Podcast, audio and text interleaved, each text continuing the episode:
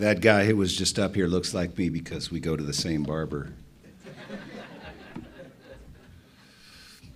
For those of you that know us, you know we have a teasing relationship. So I waited until after he was down to tease him. Didn't want to tempt him. Uh, by way of an announcement, we have a members meeting next week for affirmed members right after church. So if you can, please plan on having an adult member of your family uh, present, and certainly the whole family is welcome.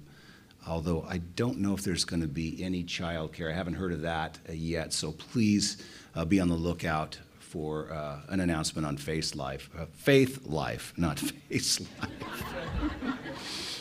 Some of you know I don't like Facebook. That was God getting to me there. All right, very good, very good. Well, it's been a year since I preached to you. Uh, I had the ball rolling. That was every two months, and I predicted that I would reach the end of First Peter in about at age ninety-four, or possibly from glory. It's definitely now going to be from glory. Just want to let you know that. And then you won't need it. You'll be, you'll be immersed in God every day. Praise God.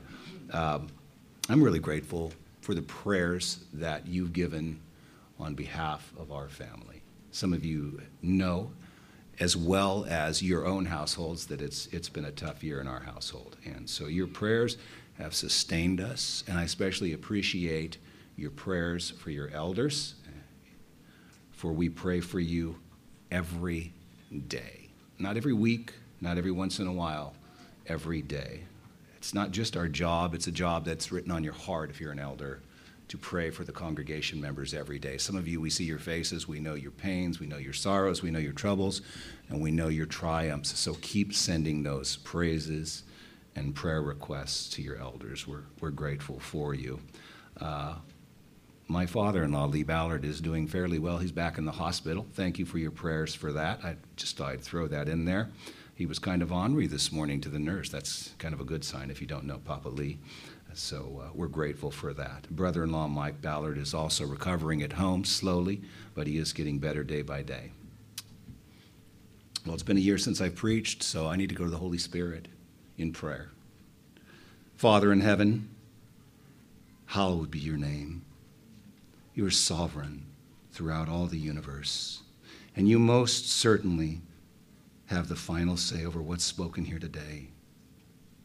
May the preaching of the word here today go forth and not come back empty.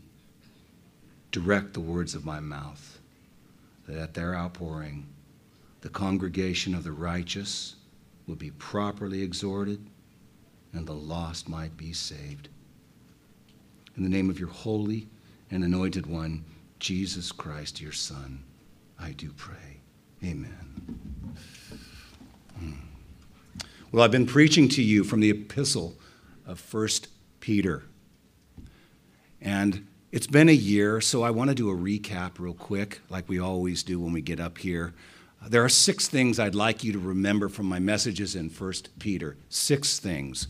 Number one, that we are a people who've been displaced. We are exiles.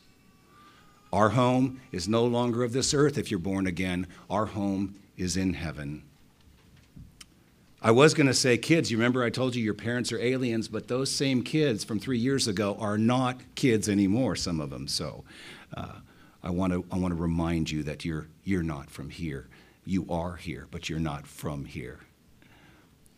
We've also learned that we're a people of eternal hope, eternal hope, due to being born again, and that through the blood of Jesus Christ and by his death and resurrection. We're people also who are called to endure our earthly trials, our sicknesses, our persecutions, everything that comes our way, even unto death, to take away our earthly comforts. And that's being provided to us by Christ for our sanctification or our purification. He's getting us ready. He's building our character, yes, but he's getting us ready for the day that he comes to demand our earthly bodies from us.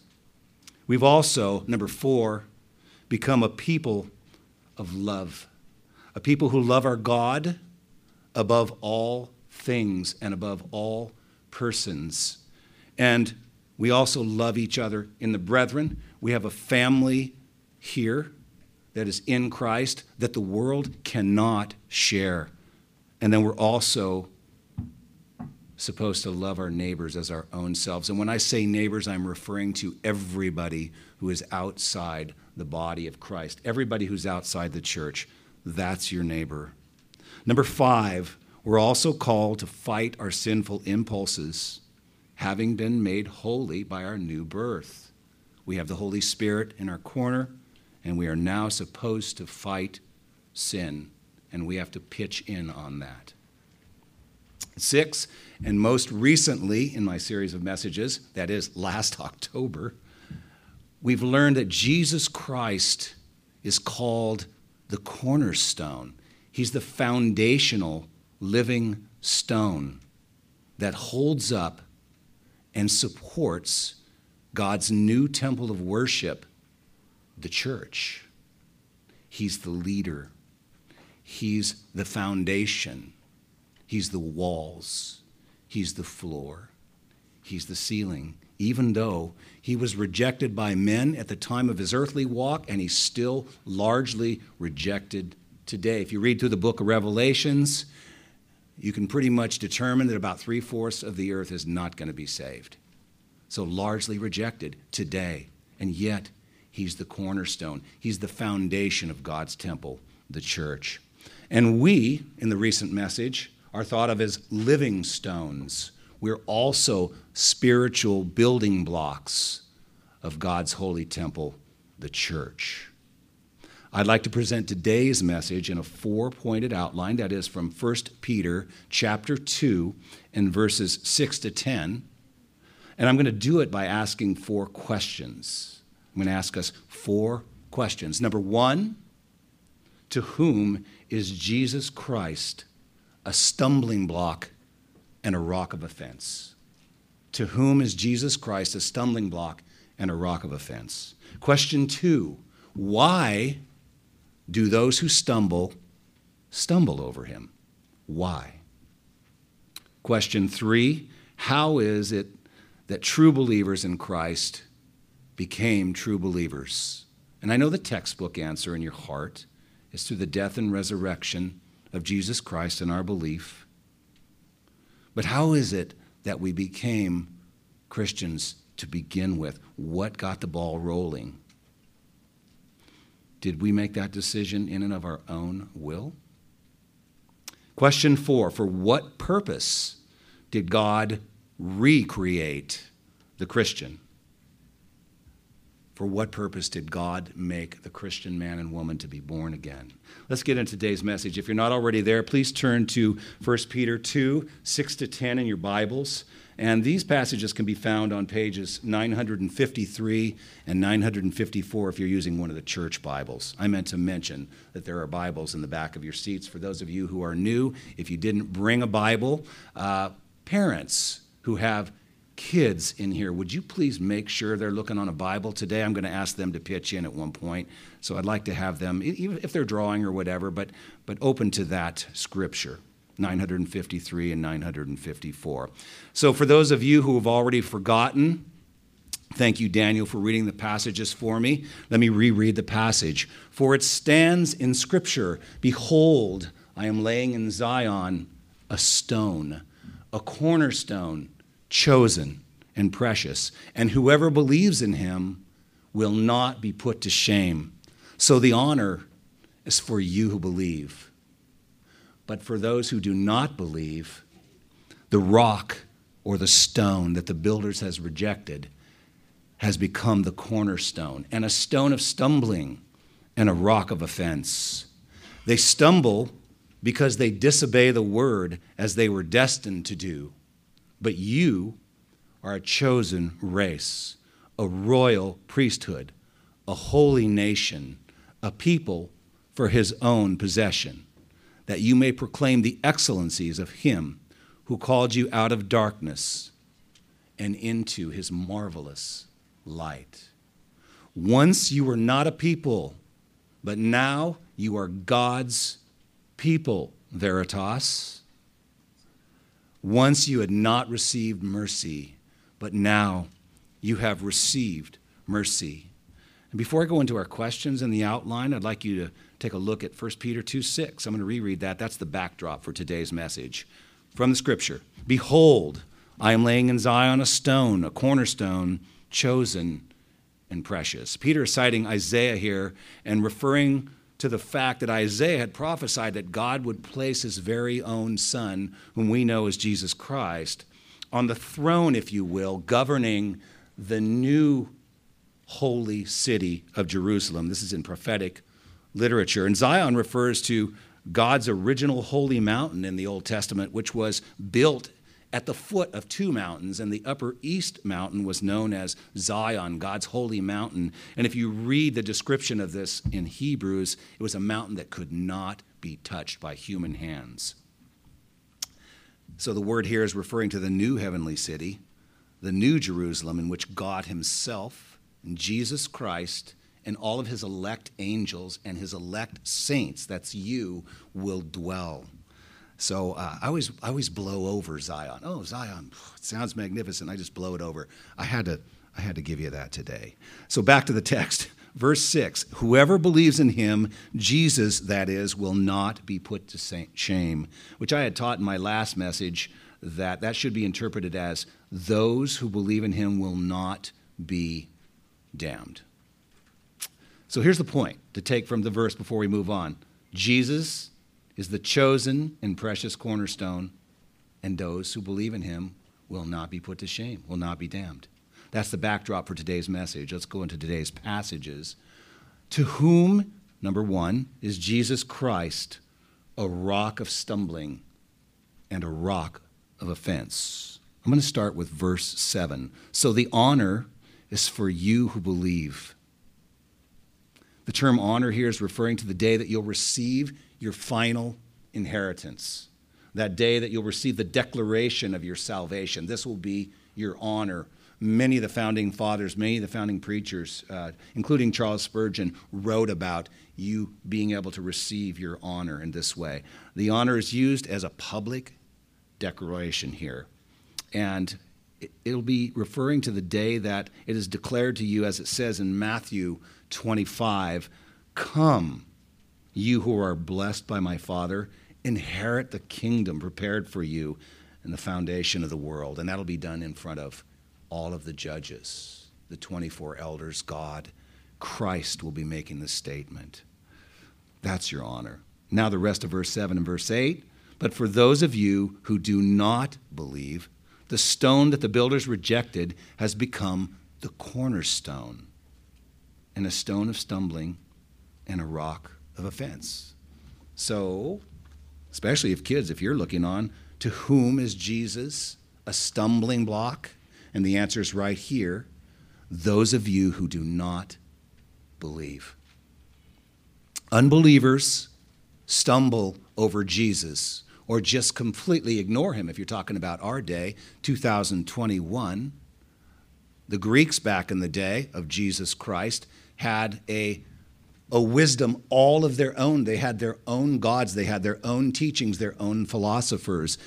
The Jews, on the other hand, were waiting for the Christ, and they did not recognize him as the Christ. He was not the mighty warrior who rode in on his white horse and delivered them from their Roman persecutors. He was not that Christ. They stumbled over him. Let me read to you from Corinthians. First Corinthians, that is, and uh, chapter one and verses twenty to twenty-three. Where is the one who's wise? Where's the scribe? Where's the debater of this age? Has God not made foolish the wisdom of the world?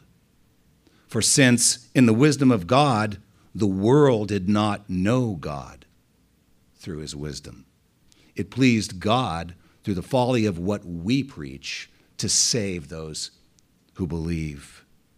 So we preach the death and resurrection of Jesus Christ, as it says in the next scripture. But they see that as folly. They couldn't see through it. And it goes on to say, for Jews demand signs and Greeks seek wisdom, But we preach Christ crucified and a stumbling block to Jews and to Gentiles. And the whole world is divided up into Jews and Gentiles, for those of you who do not know that. And Gentiles includes everybody who's not a Jew. I know we have a couple of Jews in here, praise God, that you believe in the Christ and that you are born again. And we've had conversations. But Gentiles is the rest of us, and that includes pagans, barbarians, uh, philosophicals, uh, anybody who is not a Jew and actually, in this case, not a believer. To wrap up my question one, to whom is Jesus a stumbling block? It's the unbeliever. It's the unbelieving world. The wisdom of God is foolishness to the unbelievers, and they stumble over it, since their wisdom is described by God as no wisdom at all. So they stumble over Jesus Christ. As a matter of fact, in our day, most of us just ignore him completely. You'll notice that most of your neighbors do not pay attention to Jesus Christ, and we'll see what happens to those who ignore Jesus later in this message. Question two, why do they stumble over him? Why do unbelievers stumble over Jesus Christ and the teachings of the gospel? And the answer is right here in the passages. From verse eight in the second part, they stumble because they disobey the word as they were destined to do. As they were destined to do.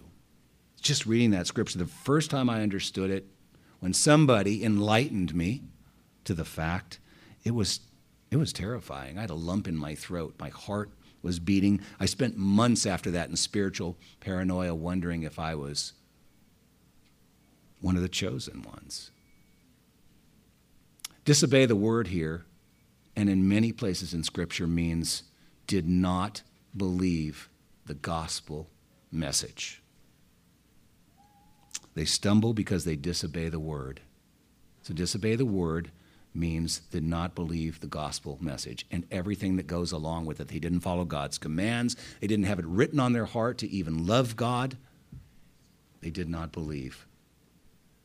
They didn't see Jesus as their Savior or through the eyes of faith, as Pastor Eric put it to me the other day.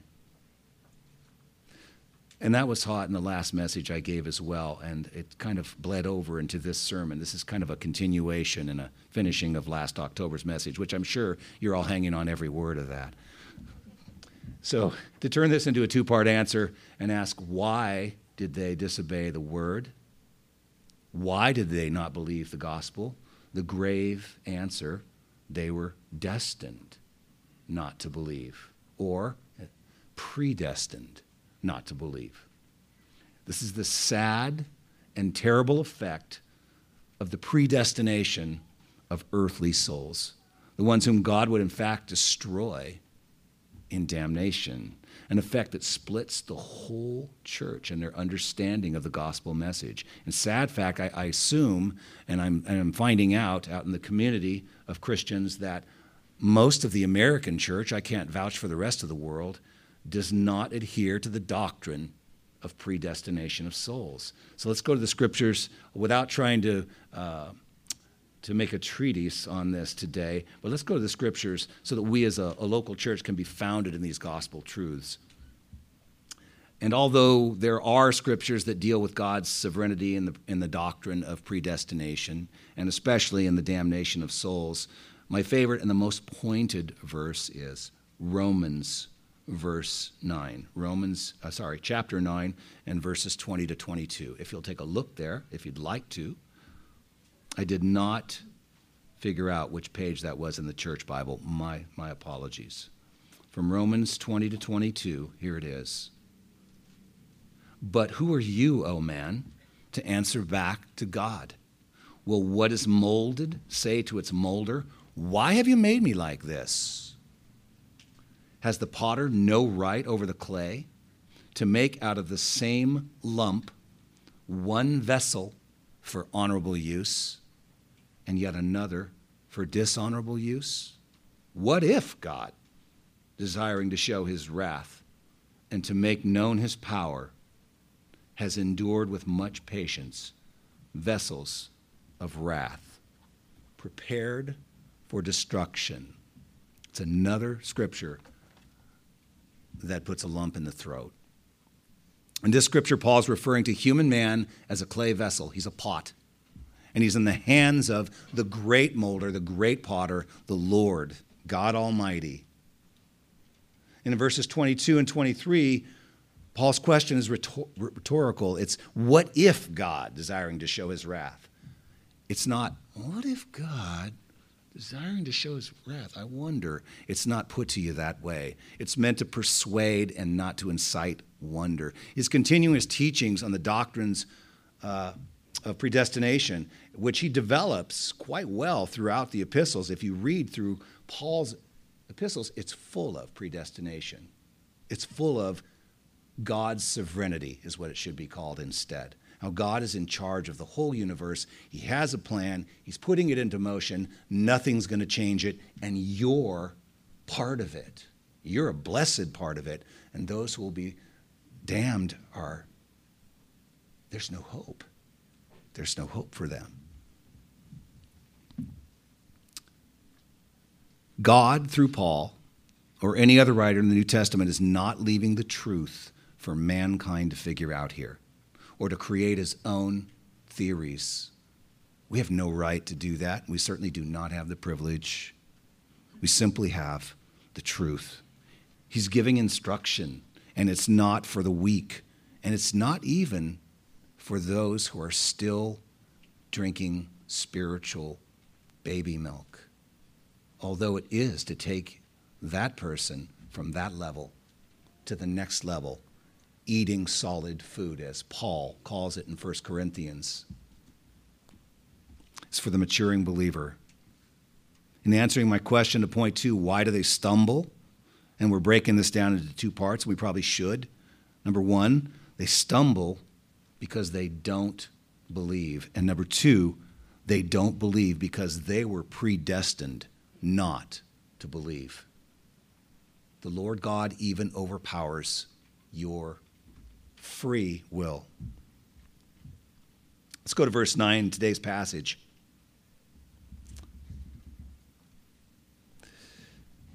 My question three, how is it that true believers in Jesus Christ became true believers? Do we make that decision? Did everybody make that decision who's a born-again person? What really got the ball rolling before you asked Jesus into your heart,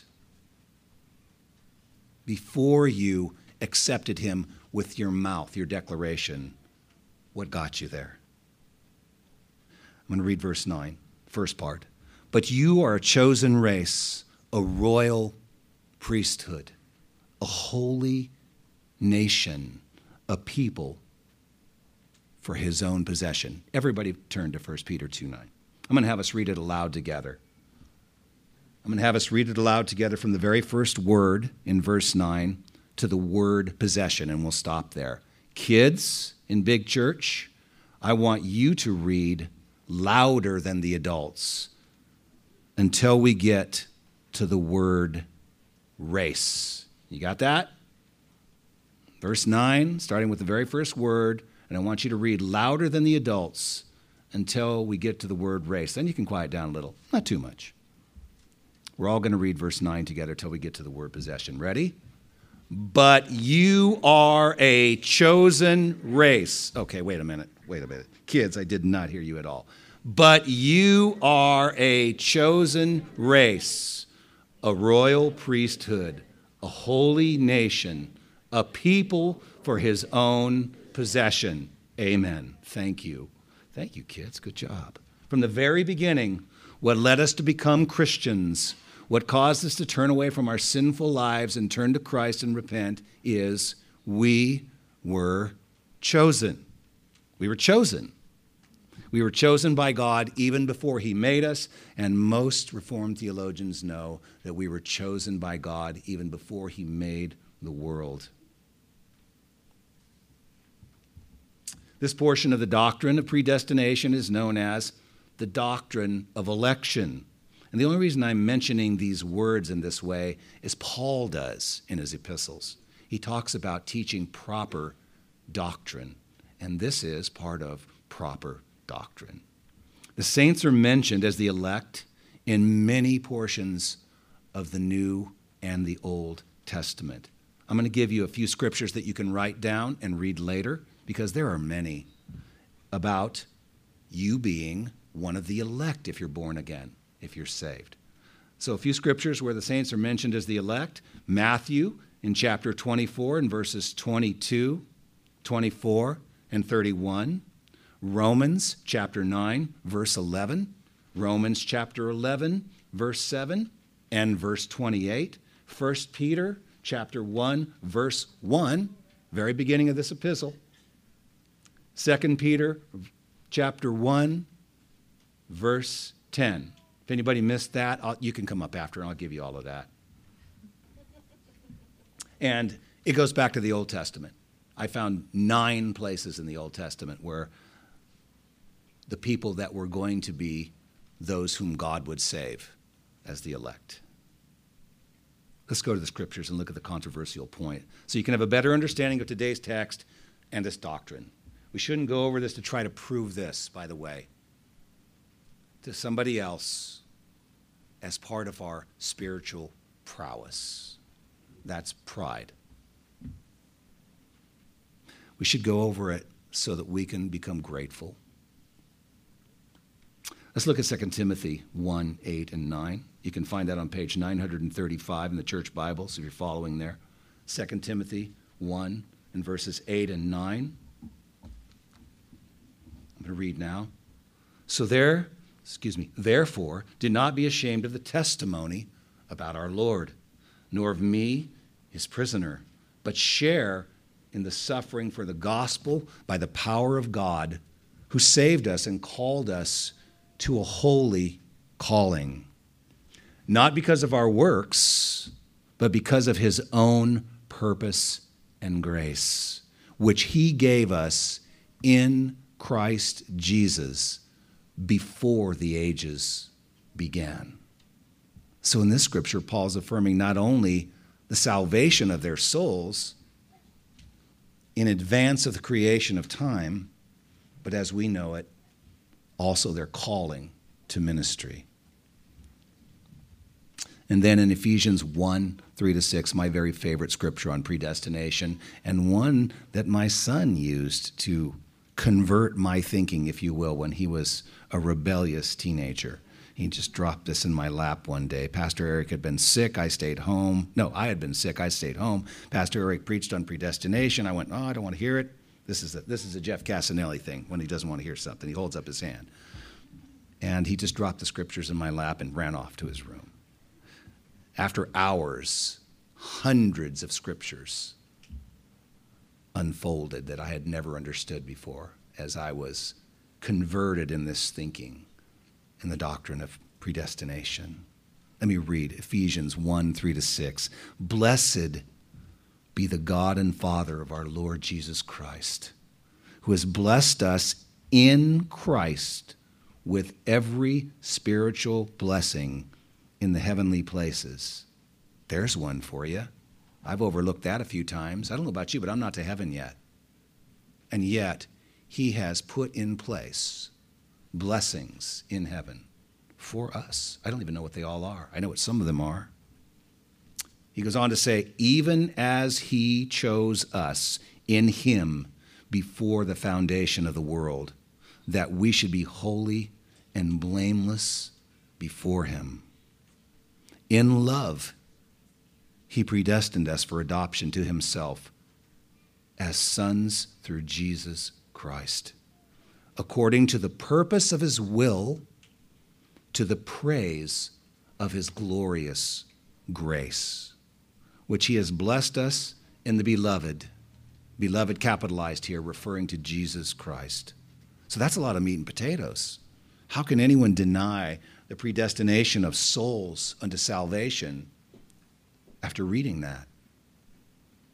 If you're hearing that and you still don't understand and you're a believer, one of us pastors, we can go over that with you. Consider the fact that you have been chosen, pre-chosen.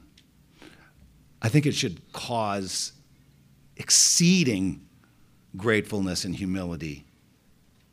Face on the floor, as my wife once put it to me. If I were you, I'd have my face on the floor right now. The last half of Romans nine, twenty-three and twenty-four explains that he predestined some for damnation, and then, now I quote for the back half, in order to make known the riches of his glory for vessels of mercy. That's you, believer.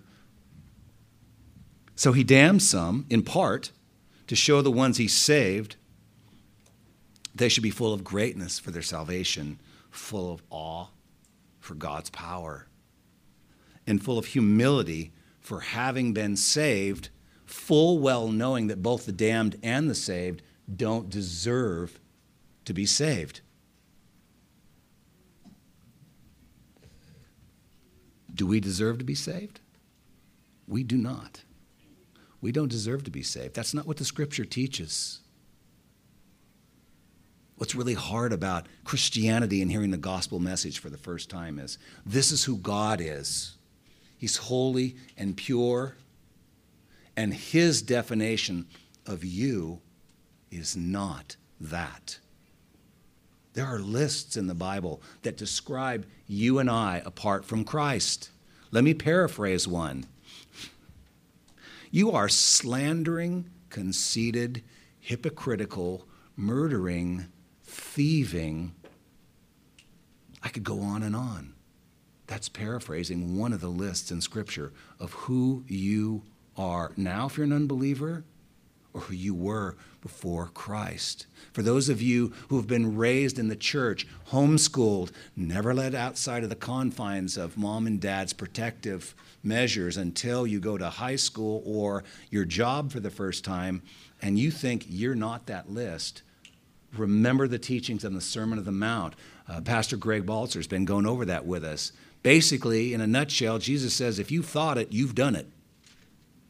You've thought it, you've done it.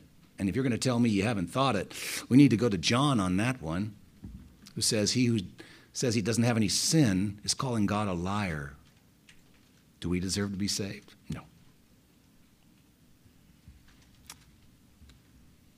We're saved only by grace, through faith, and this is the very essence of the gospel.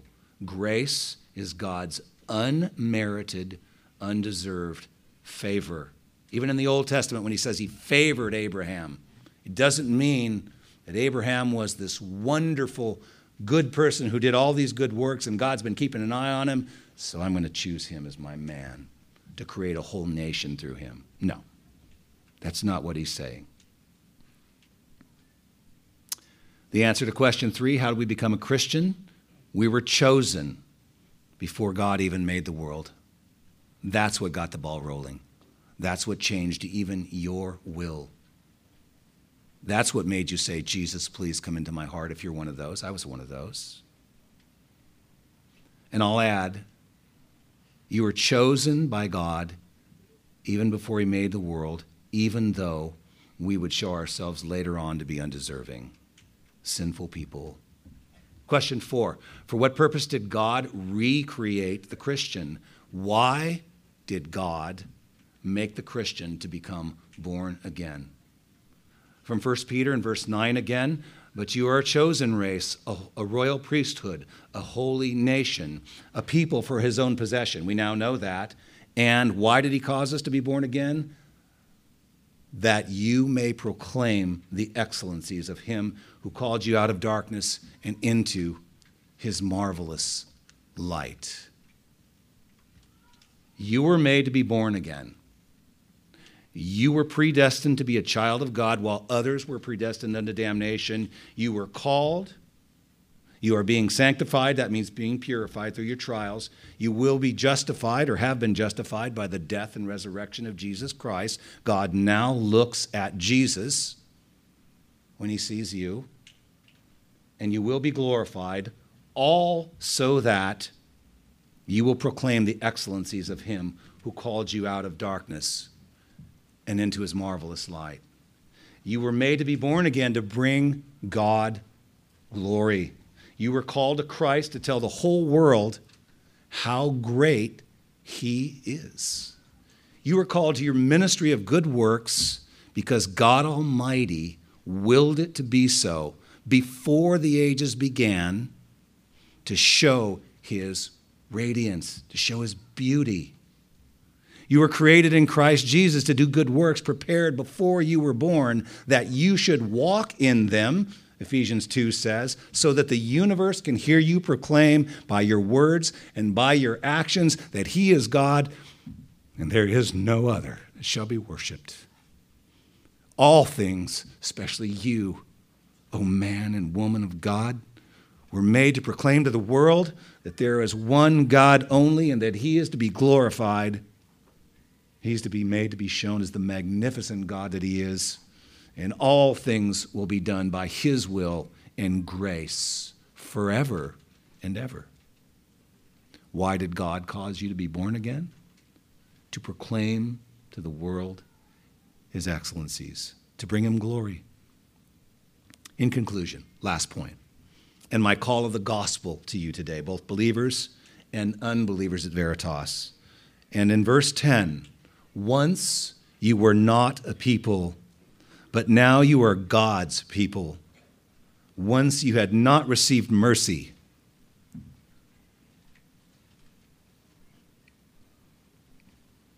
but now you have received mercy. I was just thinking about what a criminal I was. Peter's last words here, we're citing the prophet Hosea, which Paul also does in the book of Romans. Peter is preaching to largely a Gentile crowd, and he's conveying to them that they are now God's people, but were not born his children by birthright. It's the same message he's given to us today. God has made children of the Gentiles and the Jews by extending his mercy and grace through the spent blood of Jesus Christ, through his death and resurrection, and by causing us to believe in this fact. And he got the ball rolling even before the creation of the world. But we still needed to be redeemed, as does any unbeliever. When Nicodemus, one of the Jewish leaders, a Pharisee, came to Jesus by night in the book of John, and he sat with him. He was secretly becoming a believer, we think, by all the scriptures. He was poking and prodding at Jesus. Jesus, we know, God bless you, we know you are from God. We know that you're a good teacher because you're doing all of these things. You're doing good deeds. You're healing people. You're raising them from the dead. But Jesus cut right through the mustard onto what was on that Pharisee's mind. He said, truly, I say to you, unless one is born again, he cannot even see the kingdom of God. He knew right what was on Nicodemus's heart. He was trying to find out if he truly was the Messiah. We, all unbelievers, still needed to be saved, even though we were predestined. That is, the transformation needed to be made. We needed to be saved from God's wrath. As Peter says here, once you had not received God's mercy.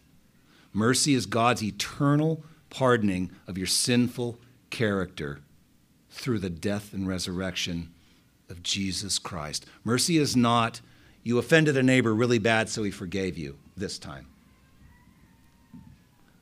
Mercy is not, you made your kid mad and in a way that's against the scriptures, so you had to go and seek his, his apology.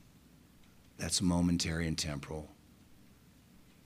Mercy is God's eternal pardoning of your sinful character and every sin affiliated with it from before time until you take your last breath.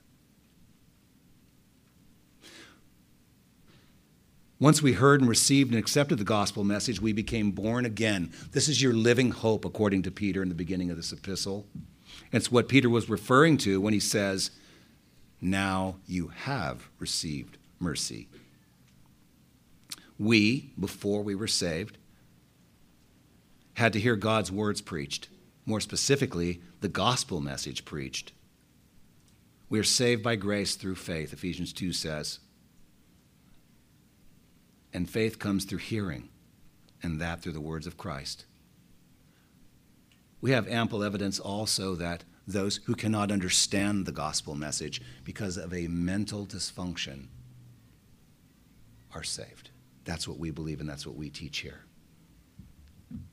But mostly, this is how God does it. You have to have the word preached to you. Friend, neighbor, pastor on Sunday, a gospel preacher on the street, or you have to get it from the Bible. You have to read the Bible. We know people in this room who were saved just from reading the Bible. In a nutshell, the gospel message is this, and this is for you if you're not certain. This is for you if you're an unbeliever and you just came here investigating us today.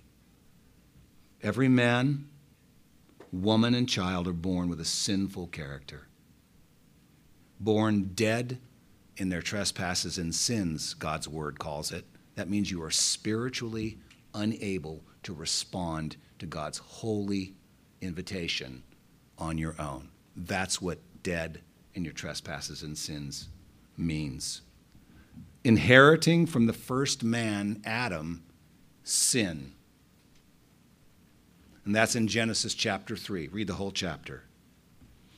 But because God, who's pure and holy, promised eternal punishment for this sinful character, which is both physical and spiritual death, that's the punishment. And there are some graphic details about spiritual life and spiritual death. You can find all this in Genesis two, and then also some, some examples of spiritual death in Matthew chapter thirteen. But God must, being a just God, carry out the punishment he promised, and he will do so in his wrath. And that's what we're talking about when we say there are, there are descriptions of this, this punishment. But also God, being a merciful God, he promised to send an advocate one day, that is someone to stand in our stead, which has been and is Jesus Christ, his son. He sent him to come and die on our behalf, to receive that physical punishment of death in our place. But Jesus also rose from the dead, I'm going to go on and add, and therefore he overcame the spiritual death for the believer. He came to die on our behalf for our sins and for the sins of the whole world, the Bible says. That is not saying that everyone is going to be saved because of Jesus' death and resurrection.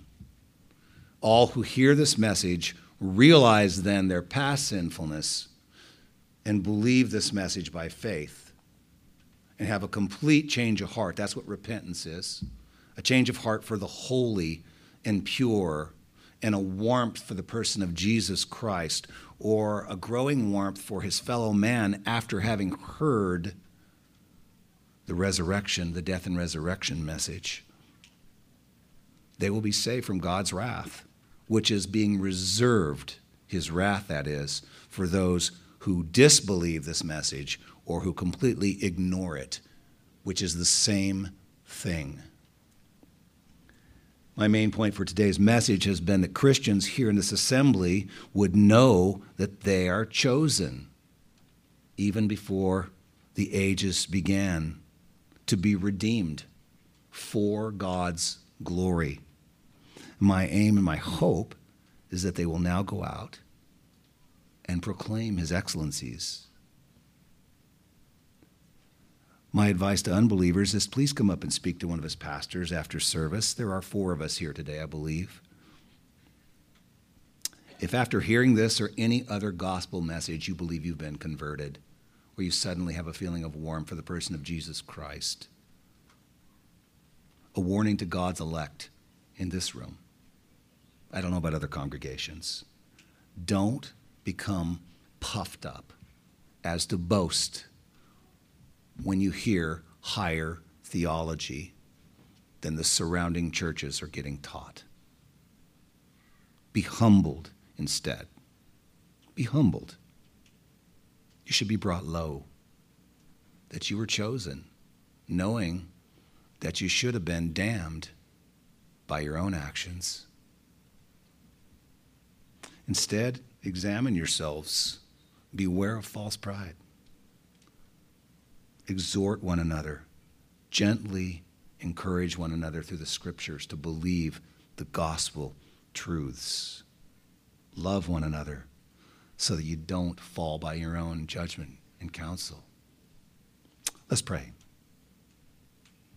Father God, we do praise you for the truth of your word.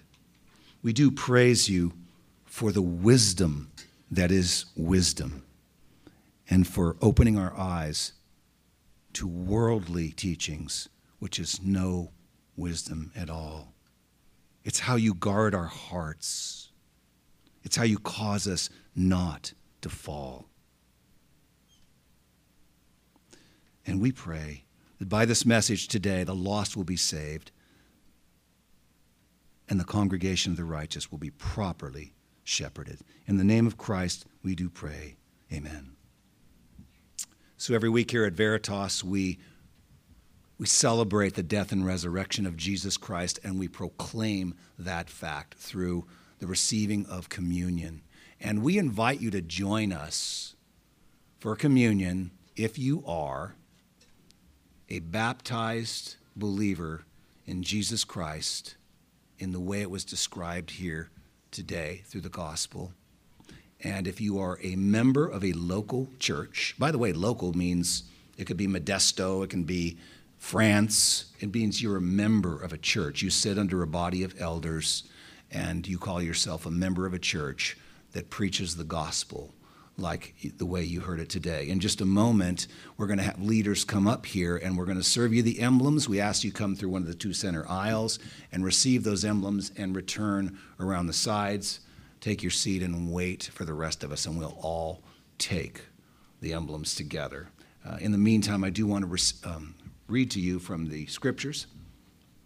For I received from the Lord what I also delivered to you, that the Lord Jesus on the night when he was betrayed took bread, and when he had given thanks, he broke it and said, "This is my body, which will be given up for you. Do this in remembrance of me." In the same way, he took the cup after supper, saying, "This is the cup, the cup in the new covenant in my blood. Do this as often as you drink it in remembrance of me. For as often as you eat this bread and drink the cup, you proclaim the Lord's death until he comes."